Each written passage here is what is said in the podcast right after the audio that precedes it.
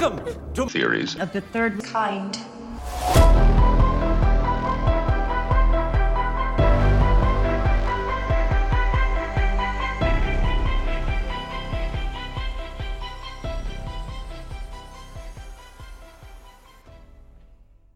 Welcome to Theories of the Third Kind. My name is Aaron, and I am one of your hosts today.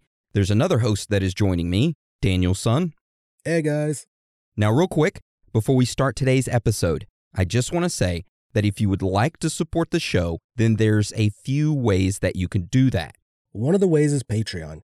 Each week, we release a Patreon-exclusive episode that only Patreon supporters can get access to. To sign up, it's only $5 a month, which is only 16 cents a day. Not only do you get an extra episode per week for that $5, but you also get access to our entire back catalog of past Patreon episodes. In total, we have over 98, we're almost at 100, extra Patreon episodes, which is over 134 extra hours of listening pleasure. So to see this full list of Patreon episodes, just go to our website, theoriesofthethirdkind.com, click on the Patreon episodes tab, and there will be the entire list of all the past Patreon exclusive episodes. Also today, we added another Patreon-exclusive episode, which is over the Google blackouts, where we talk about certain locations on Google Maps and Google Earth that have random locations completely blacked out. So you get access to that episode as well as all of the others for just $5. Now, if you can't afford a Patreon membership, but you would like to help us out, then you can leave us a written review on iTunes, or you can leave one on Spotify. That helps us out a lot. However, don't feel pressure to leave us one. If you don't want to, then that's perfectly fine. We just want you guys, girls, aliens, reptilians, Bigfoots, Sasquatches, Chupacabras, ghosts, Illuminati members, underground lizard people, whoever or whatever you are, to enjoy the show. And that is the end of the announcements. So today's episode is a Theories Thursday. Now, if this is your first time listening to us, or if it's your first time listening to a Theories Thursday of ours, let me explain what it is. So pretty much, me and Dan have selected our favorite topic for the week. We haven't told one another about it. We've done our research, and now we're going to take turns telling each other about the topic. So how we figure out who goes first is we go to our randomizer, and I put Aaron, and then I put Dan, and give me a number between 1 and 10, Dan. 6. All right, give me a number between 1 and 6. 3. 6 plus 3? 9. 9 times is how many times we're going to randomize it. 1... 2, 3, 4, 5, 6, 7, 8, 9. Aaron goes first. Dan goes second. Nice. All right. So I guess I will start off today's Theories Thursday. And my topic for today is Google. Ooh. All right. So what caused me to pick this topic today is that I had a lot of people request, hey, you should do an episode over Google and their corruption, or just like everything that they're involved in and how much power they have. And I was like, oh, okay. So I started looking into them. Well, throughout the week, I was looking at our episodes on Spotify and seeing how well they were doing. And I noticed something very odd. I noticed that Spotify had started tagging some of our episodes with a COVID-19 information warning. And just because I said that word, COVID-19, they are going to automatically tag this episode with that COVID-19 warning as well. Even though we don't say anything about the virus itself, I just mentioned its name, which by me even saying it, you know, Spotify is going to tag this episode. Really? Yeah. So this got me thinking about censorship and the world that we live in today. I started to wonder what company has the most control over what we see, hear, and learn. Now, Dan, I mean, it's pretty obvious, but what company do you think that is? Oh, Google. Absolutely. 100%. I mean, when people search for something online, they don't say, hey, I'm going to look for that online, or I'm going to look that up online. They say, I'm going to Google it, right? Yeah, just go Google it. Yeah, it's like Google is a universe of its own. So here's some statistics, okay? Google is the most popular search engine in the world. It controls 90% of the global search engine market, which on its own is pretty crazy, but it gets even crazier. So get this. Each second, there are over 70,000 Google searches worldwide. That's almost 227 million Google searches an hour. You want to guess how many Google searches there is per day, Dan? I'm going to assume over a billion. Over 5.4 billion. Oof. A day. That's crazy. So, needless to say, Google is more than just a search engine. It's pretty much an empire that rules over everything you hear, everything you see, and even what you think, which of course makes Google the world's biggest censor. Now, when it comes to censorship, Google is not like the only company that's suppressing content on the internet. There's multiple other companies. For example, in previous episodes, we've talked about how news agencies, Twitter, Facebook, and other various social media platforms suppress certain topics or information that might have a significant effect on public opinion. Now, even though this is like fairly common and done quite a bit by those other companies, Google is currently the biggest bully on the block, and they maintain various blacklists that are run with the input from outside advisory groups, industry associations, or government agencies. And as crazy as that may sound, it only gets worse, because now I'm going to kind of talk about some scandals that Google has been involved in. So one of the examples that I'm going to talk about is what occurred in 2017. Now, we all know that Google always wants to know more about you as a person and what you buy online. That way they can determine what ads to show you, because that's where their primary revenue comes from, is ads. Well, the main problem that Google was having was trying to figure out what people were purchasing offline. So if I take cash and I go down to the store and I purchase something with cash, they aren't going to know that I made that purchase. Now, if Google had that type of information, they could build a better, I guess you could say, portfolio of their users to serve them ads better. So how they got around this was, in 2017, it was leaked that Google had cut a secret deal with MasterCard for them to send their customers' purchase data to Google so that Google could track the customers' offline sales. So if you had a MasterCard, anytime you made a purchase, MasterCard would send that data of what you made and everything you purchased that month, every month, and send it to Google, and they would store it under your portfolio. That's insane. Yeah, it gets worse. So another scandal happened in 2018, which of course involved Google.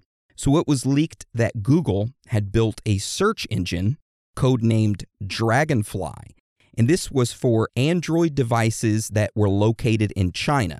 Like, the Chinese government came to Google and said, hey, we want you to build a search engine for us. So they were like, okay, we'll do it. And they built them one. Now, this search engine ended up removing content that was deemed sensitive by the Chinese government. So the Chinese government was like, hey, build the search engine, but remove this, this, and this content. And I also want you to link the user's searches to their personal phone numbers and notify us of that person's searches so they could be easily tracked. Oh, shit. So let's say if you're using an Android phone and you're using that Dragonfly search engine, and you search up something you're not supposed to, it's not going to let you look it up, but it's going to automatically notify the Chinese government that you looked that up, and then they could easily track you that way. So it's like the NSA shit. Oh, yeah, absolutely. And it gets worse. One more that I'm going to talk about, which is called the Google Street View car Wi-Fi scandal. Now, have you heard about this, Dan? Talking about like the Google Street car that goes around taking pictures of the street view? Okay, so you know what they are, but have you ever heard the Wi-Fi scandal revolving it? No. All right. So, of course, like Dan said, when you're driving around town, you'll see occasionally these Google Street View cars that drive through the city and take pictures. Now, this all started in 2007. Google sent out these Street View cars, and they have these special cameras attached onto the cars. And as they drive along, they take photographs of public streets. Then those photographs are then put into a computer, processed, and uploaded onto Google Maps. You then can go onto Google Street View and see those areas in a full 360-degree image, as if you were standing right there. I mean, it's pretty cool. I mean, I've used it multiple times. Oh, yeah. Especially when you're trying to find a place. Oh, yeah. And as cool as that may be, only 3 years later, In 2010, after they started this, a giant scandal was revealed. And I've never heard about these scandals before until I started looking them up. So it was found out that as these Google Street View cars were driving down the road taking pictures, they were also collecting unencrypted Wi-Fi data from everyone's home. So let me break that down into more kind of like simpler terms. So let's say you had Wi-Fi at your house, which pretty much everyone does, right? But your Wi-Fi didn't have a password on it. Well, the Google Street View car, when it would pass by your house and pick up that Wi-Fi signal and see that you didn't have a password on it, it would collect all the data from your Wi-Fi internet modem. This data could be anything from your search history, email addresses, passwords, medical records, phone numbers, and other various sensitive information. So they were collecting all this, and everybody was like, what were you doing with it? And they're like, oh, we did it on accident. Right. So a huge civil lawsuit was filed against Google, and Google ended up stating that, hey, the data that we collected, it was all by accident, and we were just simply trying to collect the Wi-Fi names, like the names of the Wi-Fi. It's like, what are you talking about? Why would you want that? Yeah, what's the point of having the Wi-Fi name? Yeah, so a document was revealed in 2012 that showed Google actually did intend to collect this data from open Wi-Fi networks, and that Google engineers actually transferred 200 gigabytes of data back to the Google data storage facility. And then in 2013, a year later after that document was leaked, the U.S. Court of Appeals in San Francisco actually stated that Google had violated federal wiretap laws, and it was the biggest federal wiretap scandal in history. Yet, not many people know about it. Did you know about it? No, I've never heard of it. It's crazy. I mean, right there, those are just three examples of like corruption and scandals, all of it involving Google, in which there are thousands more. But of course, we don't have the time to go over the rest of them. However, I just wanted to highlight those three. Now, I do have a few strange facts and findings about Google that I came across that I wanted to share, all right? And these are just as crazy. So the first strange fact and finding pretty much shows you how much control Google has. So on Saturday, January 31st, 2009, Google blocked access to the entire internet for 40 minutes. They have the power to block the whole internet. The whole internet for 40 minutes. Did not know that. And did they say how they did that? Yeah, so it was a huge deal. So after the 40 minutes was up, everything went back to normal.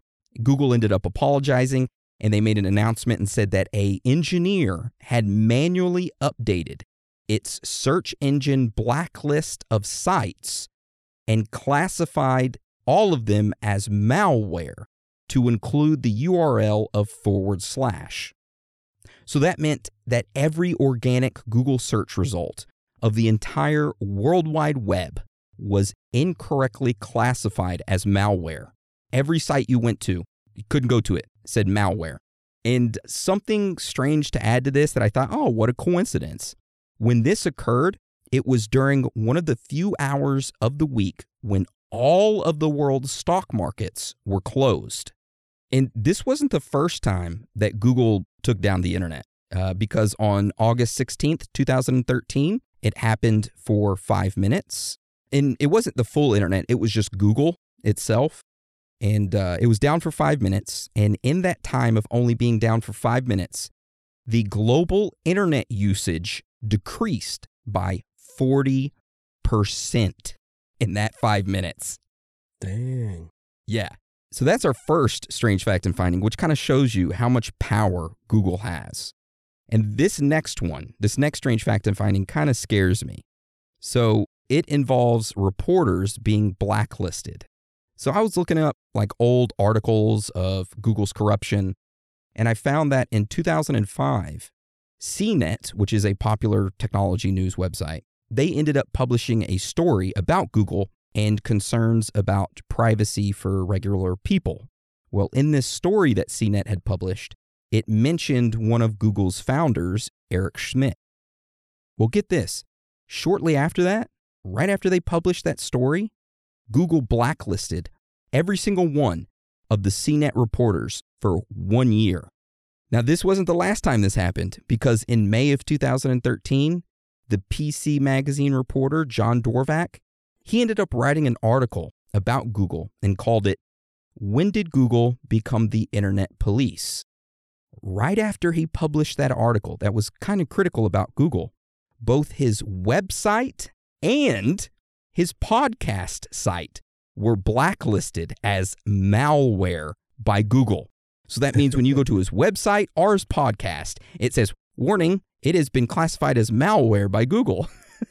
So, needless to say, if this episode goes up and you go to our podcast website and it says, oh, it contains malware, then you know that Google got us, okay? That's funny. All right. So the last strange fact and finding is honestly the one that I'm most excited about. So I started digging into Google, you know, when it was created, by who, where, and how, all that good stuff, right? Doing my research. I wanted to see if there was any connections with the United States government or intelligence agencies having any hand in creating Google. So this is what I found. Now, in the early 1990s, there were two PhD students at Stanford University named Sergey Brin and Larry Page. Now, Brin and Larry were developing their first search engine for websites. Now, I want you to keep that in mind, okay? Because we're going to switch gears a little bit. So between the years of 1993 and 1999, the NSA and CIA was providing funding to a program called Massive Digital Data Systems. Now, this MDDS for short would end up funding 15 research efforts at various universities. Its goal was to pretty much develop data management techniques to manage several terabytes to petabytes of data, aka they wanted to build a big-ass search engine. So the manager of this MDDS project was an individual named Dr. Bahavani Tirahaskaham, and I'm pretty sure I pronounced that name wrong, and I apologize if I did. So years later, this Dr. Bahavani, she released an article that talked about her involvement in this MDDS program. This is where things get weird. In this article, she stated that one of the research efforts that the MDDS program was providing funding for was to an individual at Stanford, that this individual was a PhD student and was developing a search engine. She stated that she remembered visiting Stanford in September of 1998 to review the project and recalled the presentation. She stated that the student ran in, gave his presentation about the search engine, and then left. Now, on the surface, that isn't weird, right? I mean, it's normal for the government to be funding and assistance for research, right, to various students and colleges and universities. Well, if you remember that Sergey Brin and Larry Page were PhD students at Stanford University, and they were developing a search engine.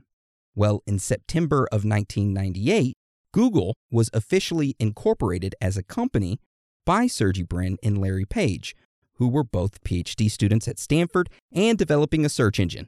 I mean, what is that, a coincidence? That's a big coincidence right there. They got funding by the government to create Google. And if you go and listen to our Patreon episode, you can hear about the direct connection between Google and the CIA, which we go over in the Google Blackout Patreon episode. It's a great one.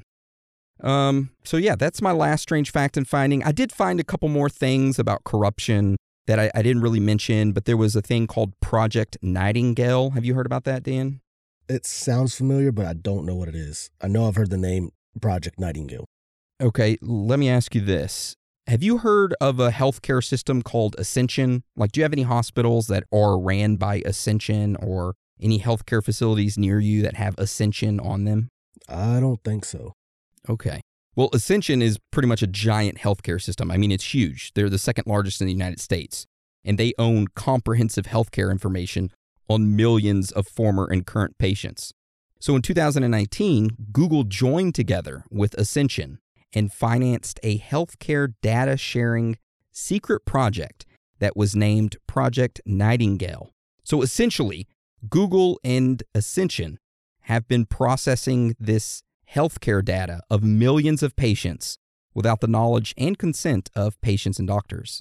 So pretty much it's the same thing that MasterCard was doing with Google. Ascension is sending all of its data to Google about all of their patients. So that means anything that you've done at a doctor's office, anything that the doctor puts on your record, prescription, anything at all, bills, family members, all of that healthcare data about you, Google now has. Which, I mean, they already have all of your data to begin with, except your health data, which now they have. Yeah. So they have pretty much everything about you, which I don't think it would surprise most people, you know, when they hear that. No, not really. But yeah, that was my topic this week, just talking about Google corruption and their scandals and all that. I just wanted to kind of go over that and tell you about the shady shit they've been up to, and I hope you enjoyed it. I did. It started to give me a dark web type vibe. Oh, yeah. Especially at the end there. There's tons more of corruption and stories that Google's been involved in and lawsuits that I didn't cover. But just go to DuckDuckGo and type in Google corruption scandals, and it'll pop right up for you. It made me think how you said, like, people with Wi-Fis that have open Wi-Fis, no passwords on it. What internet do you have? What provider do you have? Honestly, I can't remember. All right. So I have Xfinity. Xfinity with their new, like, Wi-Fis and stuff like that. You have to go in and turn off a setting that allows your Wi-Fi spot to be a, like, Wi-Fi hotspot. So someone, if they have Xfinity, if they come in, they can use your modem to log into their account. But it's not supposed to slow your internet down at all. Would they be able to access information through that? I believe so. But don't quote me on that, because I'm not a internet expert, okay? I'm not a modem expert. I know. I already cut it off because I don't want nobody using mine. I got it for my personal use. I don't see why I have to share it with anybody. I know there's a program that captures packets of information that goes from your router to other various devices, and it can decrypt those packages, but I don't know much besides that. Huh. Anyways, all right, well, that's the end of my topic this week, so let's shift gears and go over your topic, which, before we get into your topic this week, we're going to take a quick break. Don't go anywhere. We'll be right back. All right. Welcome back. Okay. So now we're going to get into Dan's topic this week. So Dan, what topic did you choose this week? All right. So the topic I chose this week is called The Piano Man. Have you heard of The Piano Man, Aaron? Is that like a movie or something? There's a song, I think, by Billy Joel. The Piano Man movie? I don't know about a movie. The Piano Man movie, yeah. There's a movie over it. Really? The Piano Man and the Pianist. Huh. Piano Man is said to be written. Okay, so it's about Billy Joel, I guess? I don't know. Yeah, because reading this, the description of that has nothing to do with the Piano Man that I'm going to talk about. Okay, so what's your Piano Man over? All right, the Piano Man that I'm talking about is about a man that was found in a town called Sheerness in England in 2005. This man was found on the beach wearing a black suit with a white shirt. He was completely drenched in water, and it was like around midnight on April 5th that he was found. And supposedly this was like all over the headlines all over the world for like a short period of time just because of how strange. Hold on, wait. You said what year? 2005. April 5th? April 5th. That's today. Spoiler alert. We record a few days ahead of time, right? Because we like to edit it and all that stuff. So it's April 5th right now when we're recording. Look at that. I didn't even recognize that. Nice timing. But yeah. So I want to say that I remember seeing this like on the news, or I read it somewhere, but I don't remember what it was about. And what I'm going to do, Aaron, is I'm going to send you a picture. Does seeing a picture of this guy remind you of anything at all? No. To explain this picture to our listeners, it's pretty much a guy walking in a forest. He's got a suit on. He looks like a younger gentleman with short blonde hair, and he's carrying like a Ziploc baggie full of documents. Music sheets. Music sheets, okay. I've never seen this individual before in my life. I have no idea who he is, and it doesn't ring any bells to me. And if you want to see this picture, just go to our website, theoriesofthethirdkind.com, click on the references tab, scroll all the way down to the bottom, and you can see it. Well, this right here is the Piano Man. He's the guy that stirred up like the news media and everything in 2005. So that night of April 5th, the cops were called. They showed up. He didn't present like any threat. He was just pretty much wearing a suit and was just drenched in water. But they, someone called the cops and said that he looked disoriented and confused. So, of course, the cops show up. They try to communicate with him, but he did not talk. He actually didn't even respond to them. He kind of just like ignored them. So they were just like, all right, he does seem disoriented and all that. You know, for his safety, let's take him in, but we're not going to take him to the police station. We're going to take him to the psychiatric unit because, well, there's a bridge nearby and he's completely soaked. So maybe he was trying to commit suicide or was still contemplating it. So they ended up taking him to the Medway Maritime Hospital in Gillingham. Now, you're thinking, okay, this is just another story of a guy, you know, contemplating his life. So why would it make headlines all around the world? It wasn't that he was found on a beach soaking wet at midnight. It's because of all the stuff that starts to happen after he goes to the psychiatric unit. And it's not something like extremely crazy or anything like that. It was just the fact that he wasn't communicating with nobody. He wouldn't talk, no matter how many times people asked him questions or anything. He just would not respond. He just was there. They had no idea who he was. Of course, he wouldn't talk, so they couldn't get his identity from him. Then a nurse was just like, you know what? Since he's not talking or anything, maybe we'll give him like a pencil and paper. See if he'll like write something to us. At least let us know who he is. So they gave him a sketch pad and a pencil, thinking, all right, sweet. He's going to write something because they saw him pick up the pencil. So they're just like, we're finally about to get some answers. Nope. He didn't write anything. He started to draw a piano, which I have a picture of the piano. Yes, it's just a piano, but the fact that he drew this was actually pretty good. It's a pretty good sketch, I say. But yeah, so he didn't write anything, but he drew a picture of a piano. So they're just like, okay, you know, maybe we put him in front of a piano and see what happens. You know, maybe we get some more answers. That's a pretty decent drawing of a piano, okay? Right? I mean, way better than I could do, that's for sure. Oh, yeah, way better. Look, he's even got like each little keys down and all that and the shading and look at him go. Right? So they get him a piano. What happens after that? They put him down in front of the piano, and then the next thing they know, he actually just started to play the piano. Like, they just let him go at it, and they come to find out, like, they believe that he might be a professional pianist, you know, and that he might have been, like, some pianist for a concert or something. So they're just like, sweet, now we got, you know, clues to try to find out his identity. So they got the media involved. They actually had someone come take his picture and all that stuff, and they ended up putting him in, like, the newspaper, which I will include those as well.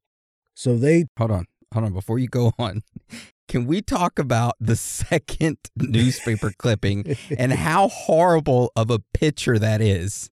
It's like, is he biting a pillow and then his face is kind of like fuzzy? What is that? I don't even think they could have picked a more horrible picture than that. I don't know what he's doing in the picture. It honestly looks like he's doing like a Zoolander. You can't even see his face. It's all blurry. Fire that newspaper editor. I would. Anyway, sorry. Nope, you're good. But no, it's just like they had the newspaper even like asking like, do you know this man? The only other clue is that he can play and read classical music on the piano, which when I was reading up about that, there seems to be a little bit of conflict on that clue. All the nurses and doctors and stuff at the psychiatric unit claimed he played the piano like a professional. Now, that's not like they're judges or anything, but he was actually playing classical music. When some of the media people actually claimed that he was just hitting one key the whole time. And I'm just like, I don't know if they'll let someone just sit there and hit one key the whole day. But, you know, whatever they want to believe. So they went off of that clue. Again, they were calling up different like concert halls, musicians and stuff, showing his picture saying, do y'all know this man? You know, we know that he could play the piano and that's all we have to go on. And he plays it, you know, pretty damn good. Nobody knew who he was still. None of the concert halls, no musicians, nobody. So pretty much that only clue they had meant nothing. This went on for 4 months. Nobody knew exactly who he was, nothing. He wouldn't talk to nobody. What I was able to find was supposedly published in Britain, Germany, and other countries in the like Europe area, you know, trying to find out who he was. Still nothing. They even set up like helplines for people to call in, you know, to see if they knew who he was, which, I mean, they did get calls and everything. A lot of people did assume who he was, like his identity, But everybody that they suggested was not him, because they would actually find the person that they were suggesting, and they're like, no, and that doesn't even look like me. So why would they even think that was me? And then I'm guessing around that time, I've never seen the movie myself, but have you seen the movie Rain Man, Aaron? Yes, I have. All right. So they believed it was a case like that now, that nobody knew who this guy was, but he wouldn't talk. He wouldn't communicate with nobody, but he was really good at playing the piano. So they all believed that he was like an autistic savant, someone suffering from autism who had an exceptional talent in a particular field. And this field would be playing the piano. So like I said, 4 months this goes on. Nobody knew anything. They couldn't find any information on him. It was just like he was just somebody that just showed up out of nowhere. They even brought in multiple interpreters speaking many different languages to him to try to see if he'll show a response to any of them. There was one language that he actually showed a little response to, which was Norwegian, but it was barely anything. But then in one morning in August, this man, Aaron, he woke up and he actually started to speak. Real quick, before we get into that, let's take a quick break. It'll be really fast, I promise. And welcome back. He surprised the hell out of everyone and confused them as well, because when he woke up that day, it was like everything was normal. He told them his name, where he came from. His name was Andreas Grassel, and he was 20 years old from a small town in eastern Bavaria. And he said that right before he was found on the beach, he was supposed to be working in France, and he has no idea how he ended up on that beach at all. So he started talking? Yeah, he just started talking normally, like none of it happened. Oh, what a weirdo. 4 months of complete silence, and then all of a sudden he just starts talking normally. So, of course, the hospital contacted the German embassy to confirm his identity, and then they actually flew him home before the media could get at him, which I don't know why they would send him home so fast like that. But he was returned to his family, which come to find out his family owned a dairy farm in their small town, which had a population of less than 100 people. Damn, that's a real small town. Yeah, and supposedly his family did report him missing when they lost touch with him when he moved to France. But the police said that since he was over the age of 18, there was nothing they could do about it. I figured, though, if someone's reporting you missing, they would actually still look for you, because then now you're a missing person. But they're just like, oh, he's an adult. He can go wherever he wants. We don't have to look for him. He's not missing. He just doesn't want to talk to you guys. That's odd. Yeah. So his family was questioned, not personally, because his family actually didn't talk to any media. They always talked through a lawyer, which the lawyer then would talk to the media. So the media pretty much asked their lawyer. His picture was shown in all the newspapers, it posted everywhere. 4 months had gone by, so why didn't y'all come forward saying that you knew this was him? You know what they said? They didn't read the newspapers. No, they read the newspapers. They just didn't recognize him because his appearance was different. The only thing different about his appearance was that he dyed his hair blonde. Oh my God. So I'm sorry, if your son just dyed his hair a different color and that just completely negates like anything you know of him, something's wrong. But I think I have an idea about that later on. Okay. Yeah, because I got a couple theories brewing in my head. But yeah, so he was returned home and he hasn't talked to anyone in the media or even made an attempt to. So it's not like he did it to become famous, it seems, or get attention, which is part of one of the theories. But technically that right there is the story of the Piano Man. So the mystery of his identity was solved. So they know who he was and all that. They solved it finally after 4 months. So the question is, why did I even bring it up? That's a shitty-ass topic for the week, Dan. Shitty-ass topic for the week. I give you a 2 out of 10. I'm just kidding. It was actually pretty good. Why do you bring it up, though? You know, I did have second thoughts on using this topic, but it still confuses the hell out of me on how this man, who was supposedly working in France, ended up on a beach in England. He does not remember how he got there. The last thing he remembers was working in France. I think he was working as a waiter. And the next thing you know, he's on a beach in, you know, England. I mean, what happened for him to end up there? Abducted.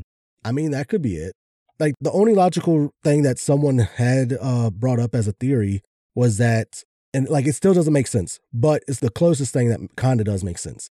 is that there was a cargo ship that came from France to England that was around that same time that they found him. So they think that he might have been on that cargo ship for some odd reason. Now, whether I'm guessing he jumped off of the ship or something, I don't know. But like how I said earlier, how his parents didn't recognize him.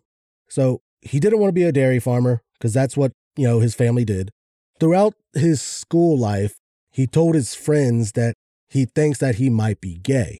And I don't think his family really liked that fact, but they didn't really do anything about it. So he ended up leaving the small town to go make something of himself, somewhere where he could be himself, I guess.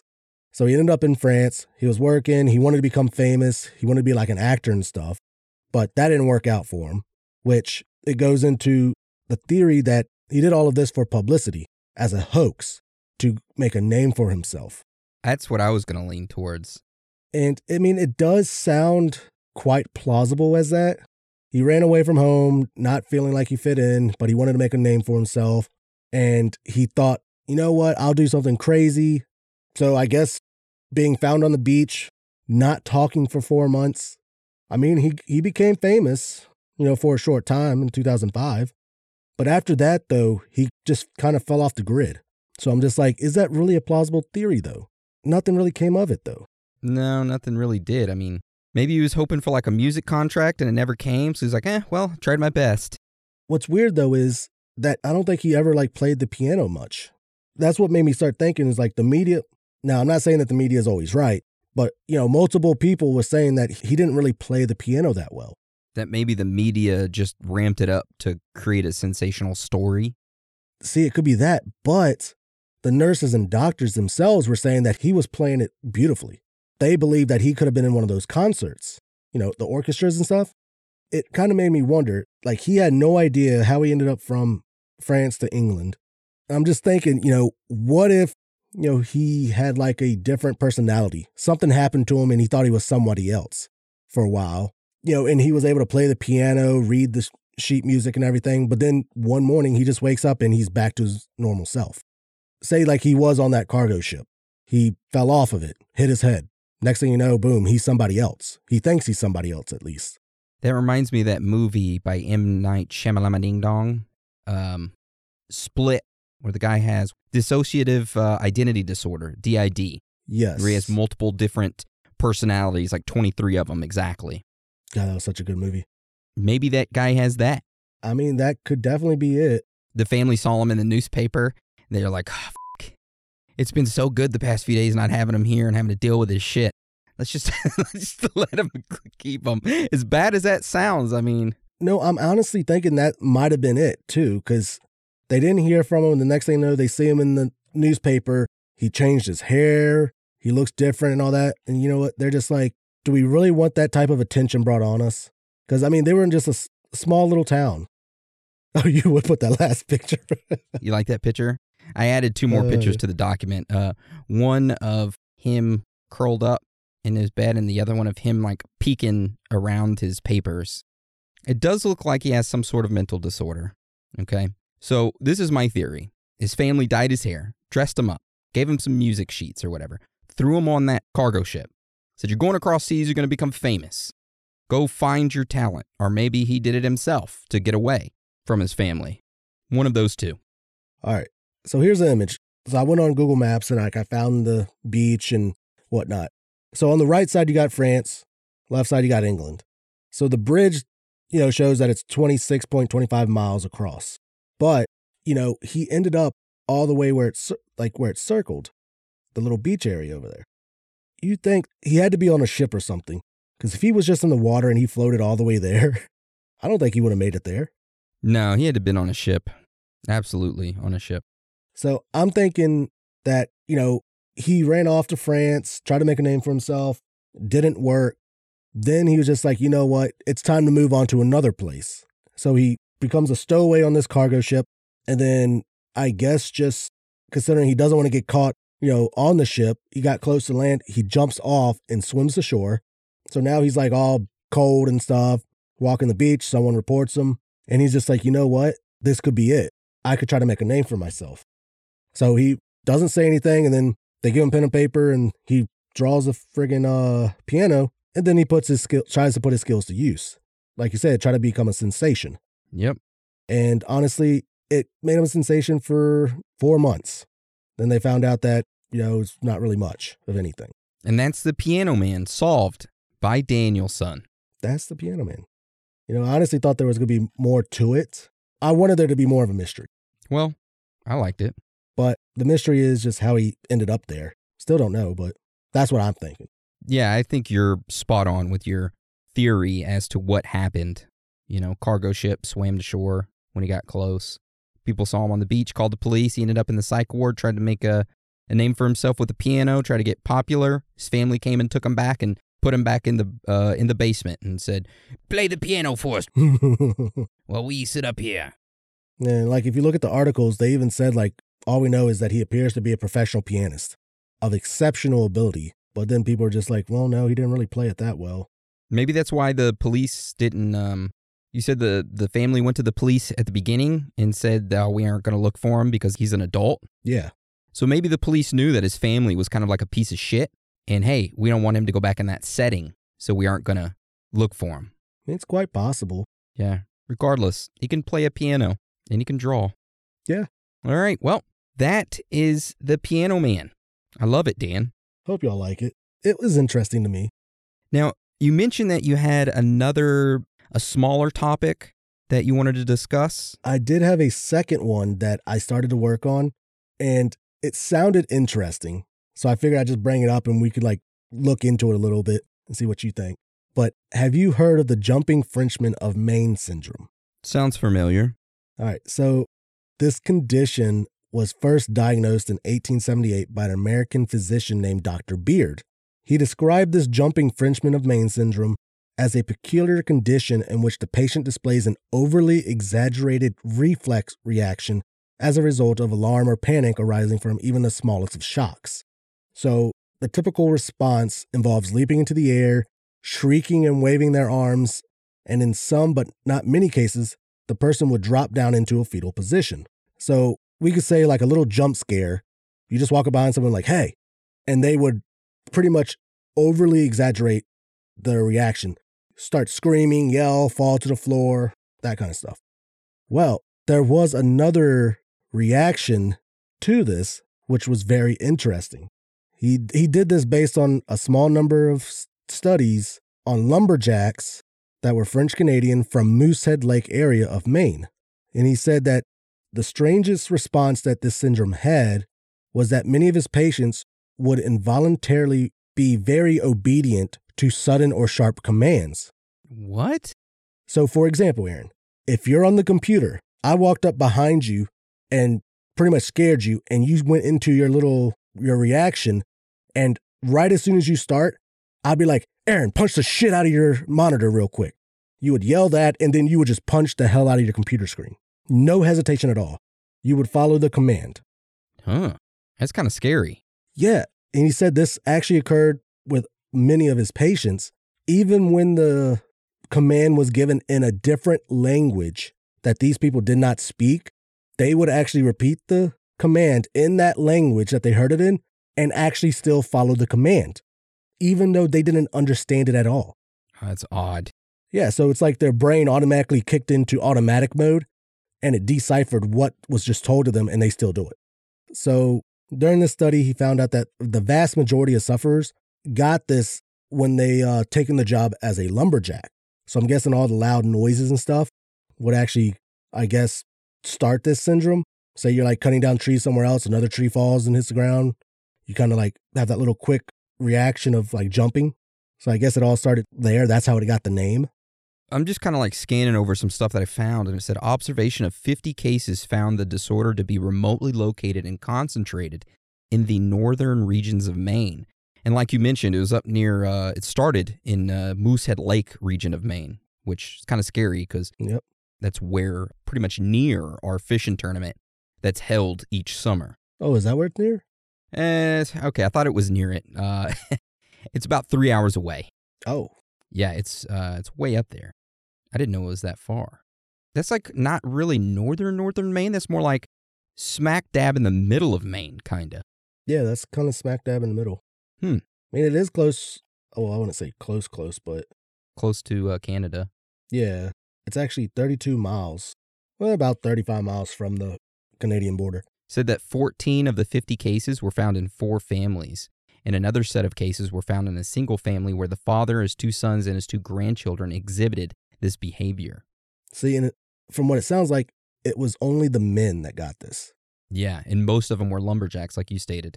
Yeah, and like they actually tried like looking up to see if, you know, there was some kind of plant or something near it that they were getting into that was causing stuff like this, or was it an insect that was biting them that was causing this? But no, they just said it was more along the lines of like a psychological condition, they believe. They didn't say that it was like the Tourette syndrome, but it was very similar to the disorder. I wonder if there's some type of like fungus or something that the lumberjacks are getting in their bloodstream or getting on them that causes this, some rare fungus that infects the brain and causes this.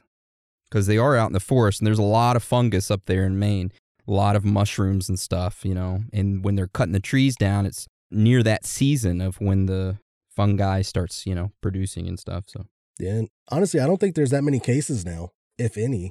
Maybe it's just one of those weird things where, you know, it's a rare fungus and a little bit of it stayed behind. And the little bit that did stay behind is like very remote and you'll only get it if you're like a lumberjack or something. Yeah. And if it's on your skin for long periods of time, because you got to think back then they didn't shower that often. Now when lumberjacks come in, they immediately go shower. True. Maybe it has something to do with that. It would be very interesting to go out into the woods and see if there's any mushrooms or any plants or anything that cause that type of syndrome. Say they out there looking for a snack, trying to find Bigfoot, couldn't find Bigfoot, so they dealt with a mushroom. Yeah, possibly. Like, ooh, that mushroom looks safe. Well, that's an interesting topic to discuss. I like that one. Yeah, the name was funny to me. Then I realized that, you know, this could be, or this was a rare disorder, Jumping Frenchman of Maine. That's a weird disorder name, just saying. It is. So I have a topic, or kind of like an extra that I wanted to talk about, a article that I came across. It's real quick. Okay, so, yeah, have you ever flown on Southwest Airlines? God, yes. Did you hear what happened on their flight, I think yesterday, or no, on April 2nd? No. So on April 2nd of this year, this was like a few days ago, like 3 days ago. Well, when you're listening to this episode, it'll be 5 days ago. A guy was arrested on the Southwest flight for masturbating 4 times during the flight. All right. I'm going to stop you right there for a second. Not just once, 4 times. Yes. So get this. I thought that maybe the guy went into the bathroom and cranked it out, right? No, he did not. So he was sitting in his seat.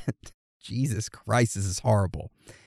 And a female passenger that was sitting next to him started taking photographs of it occurring, because apparently he just whipped it out and started beating it mid-flight and did it 4 times. It's like, how horrible is that? Number one, to begin with. And number two, this woman couldn't say anything out loud because she was afraid for her life and had to wait till the guy went to sleep. And then she told the flight crew what had happened, and they moved her to another seat on the flight. And then the Phoenix police showed up when the flight landed, and the woman turned the photographs over to the police of him, you know, beating it. And guess what? The FBI was involved. They ended up interviewing him. And you know what he said? It was a nervous tick. No, he said that, I didn't know that the woman had an issue with me beating it. I didn't know she was uncomfortable. I thought it was kind of kinky. What a freak, man. So, yeah, he got arrested, and he's facing charges of indecency, obscene acts, and lewd. If that happened on a flight and I was there, that man would have been outside of the plane. I would have thrown his ass out. We live in a world of weirdos, man. That is not how you do the Mile High Club. No, it's not. That is not. No, it's not. And I believe everybody should be able to do whatever they want, as long as it's not bothering or impeding on someone else or harming someone else, in which that case it was. And you got other people around, right? Why couldn't he have waited just a couple hours until he got home? Why didn't you just get up and go to the bathroom? That's another option, you know? No, I mean, I'd never get up and go to the bathroom on the plane. I usually go right before the plane, like takeoff and everything. I wait until my plane lands, and then I go take a piss. I don't use the bathrooms on the plane. They're way too small, and I get claustrophobic in them. I don't know how people use them. Anyway, that was my little extra topic at the end I wanted to add. He thought it was okay. Yeah. Mm. All right. So that's the end of our Theories Thursday this week. Now we're going to transition into our On the Scene, which if you don't know what an On the Scene is, it's pretty much where anybody, a listener, yes, you can record yourself interviewing anyone around the world. It could be a family member. It could be a random person on the street. Record yourself asking them questions about current conspiracies and happenings. Make sure that audio is less than 2 minutes long. And then you can email that audio to us to either Aaron@theoriesofthethirdkind.com, or you can send it to Dan@theoriesofthethirdkind.com. Make sure you put in the subject line, On the Scene. And when you record it, you can do it on your phone. Just download the Rode app, RODE. It's free, costs nothing, and it's actually a really good recording app. So, yeah. But this week, we have ran out of On the Scenes. We don't have any more. We need y'all to go out there and get some more On the Scenes. Yeah. So if you want, go out there, do some On the Scenes, and submit it to us, and you'll be played next week. So the first person who gets us one will be number one in line next week, okay? And hey, if you get it to us and you're not number one, you're number two, that's okay. You'll be played the following week, okay? We just create a little queue line, and as of right now, there's no line. So feel free to record one and submit it to us. We'd love to hear it. Yeah, we ran out. Yep. They can be funny. They can be whatever you want. Just nothing inappropriate. Yeah. All right, so now we're going to move on to shout-outs. So, Dan, who do you have for shout-outs this week on Facebook? All right. Let me get it up real quick. That's what she said. All right. All right. First shout out from Facebook goes to John H. Then a John Sebastian G. Chris R. Jake B. Jake and Megan B. Shout out to his wife, whose birthday was on March 28th. It's a little late, but happy belated birthday. Then to Sean B, Dakota D, then a Connor N, a Joey S, Benjamin R, Tyrell N, Zeke B, Philip K, Jacob F, a Taylor A, Aaliyah B, Trevor H, and Chris M. And then I have one from Instagram, a Nancy and Floor. Shout out to them. And that is it for my shout-outs. Nice. All right. So I want to give a shout-out to Danny. She sent us a message last week and said, hey, currently still listening. Haven't stopped. She's been like a day one listener. So shout-out to you. Let's see. Shout-out to Jennifer Schaefer, Junior Vargas, Sean Davies, Kaylee Matthews, Ken, Jackie Pizer, Keisha, Keisha, Barbie Toledo, Danzeb Knight, Miguel Santos, Sean Bentley, The Fine Florist, Aliyah, who just said, what is your phone number? Not going to give you my phone number, but hey, if you want to send us a voicemail, you can go to our website, theoriesofthethirdkind.com, click on Contact, and there you'll see our voicemail phone number. You can call it anytime you want and talk to the voicemail. Email me and I'll give you Aaron's number. No. No, you won't. Let's see. Shazi, Jonathan O'Brien, Caleb Fritzel, Aaliyah, Shaka, Tony Noon, Chance Lagarde, Mike Monbito, Benjamin Rubovkava, and Wade and Cade Fairbanks. And that is the end of my shout-outs for this week. If I missed anybody, I apologize. I'm sorry. I love you all, and I appreciate you all. And just so you know, I am proud of every single one of you still. I know I haven't said it in a while. I've just been really stressed out with a lot of things going on in my life. Proud, and we still love y'all. Yep, we are proud of you. I am proud of you. Dan's proud of you. And I still love you all. Keep moving forward no matter the curveballs that life throws you. Keep moving forward. And if you need somebody to talk to, you can always reach out to us. Might take a little time for us to get back to you, but we eventually will. Okay? This is true. All right. So now we kind of go into free talk a little bit. do a couple minutes of free talk and just kind of update you on what's going on with our life. So Dan, what's new? Tell to everybody what you've been up to and what you've been doing. Trying to survive. He's sick. He's got COVID. I don't. For the 18th time. I do not got COVID. What do you have? A cold? Irritated throat from almost dying. Okay, how did you almost die? Sadly, I almost choked on a potato chip. Yep, that happened. Okay, you got to tell us the story. You got to break it down. What happened? Where'd you get the potato chips from? What were you doing when you ate them? What was your reaction? Break it down for us. All right. I got the potato chips at the local grocery store. The brand, I won't shame the brand that tried to kill me. I won't do it.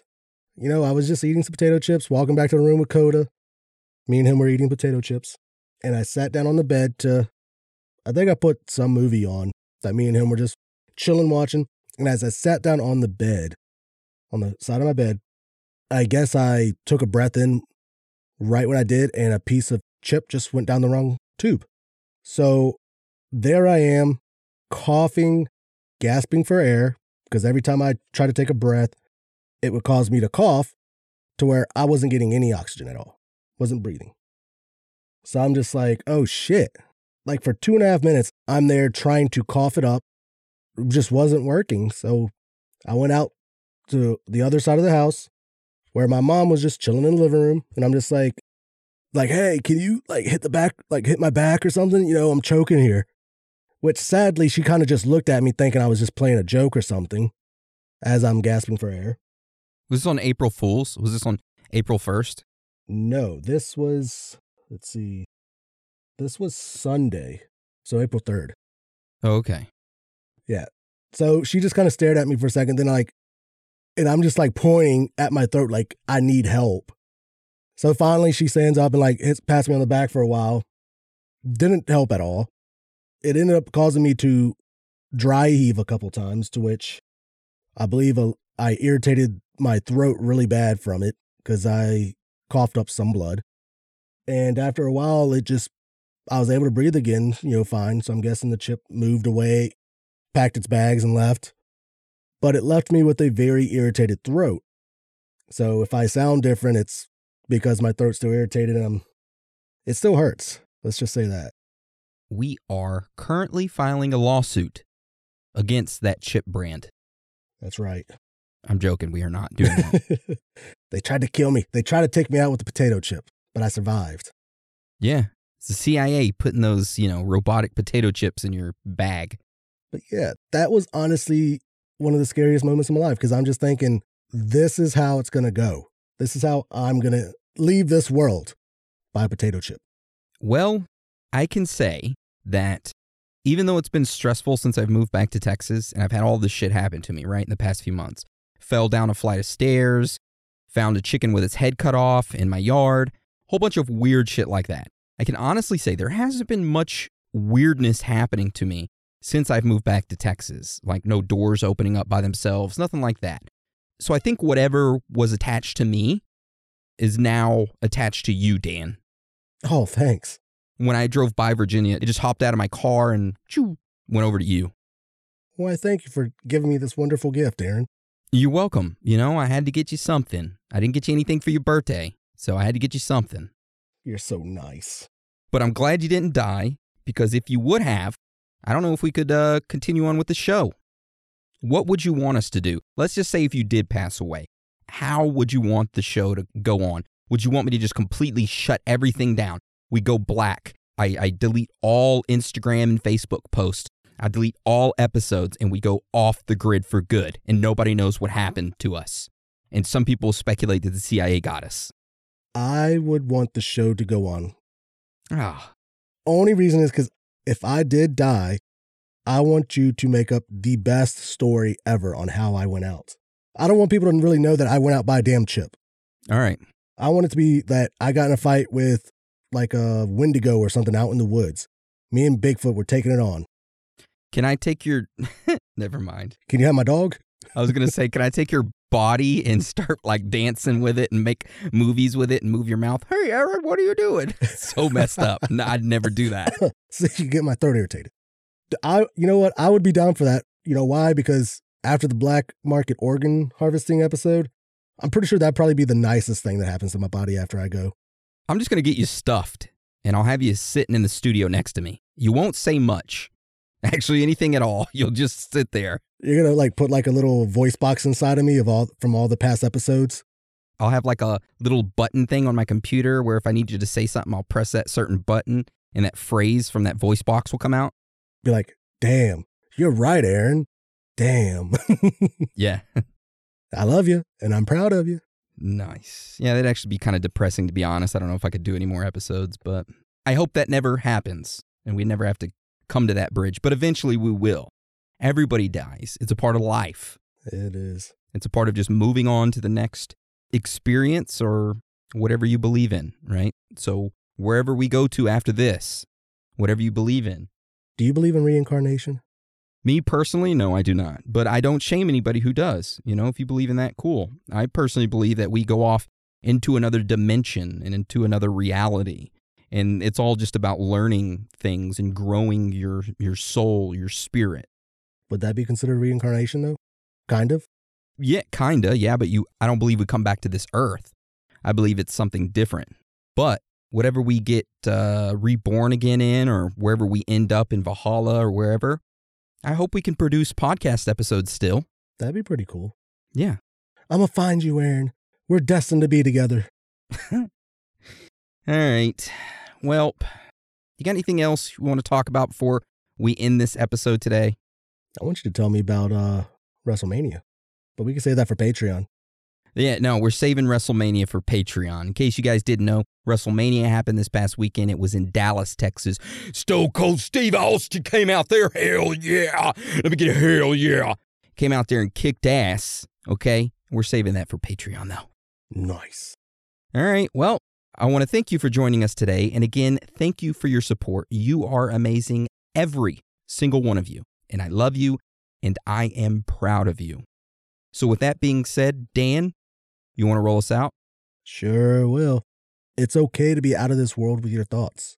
Because you are not alone.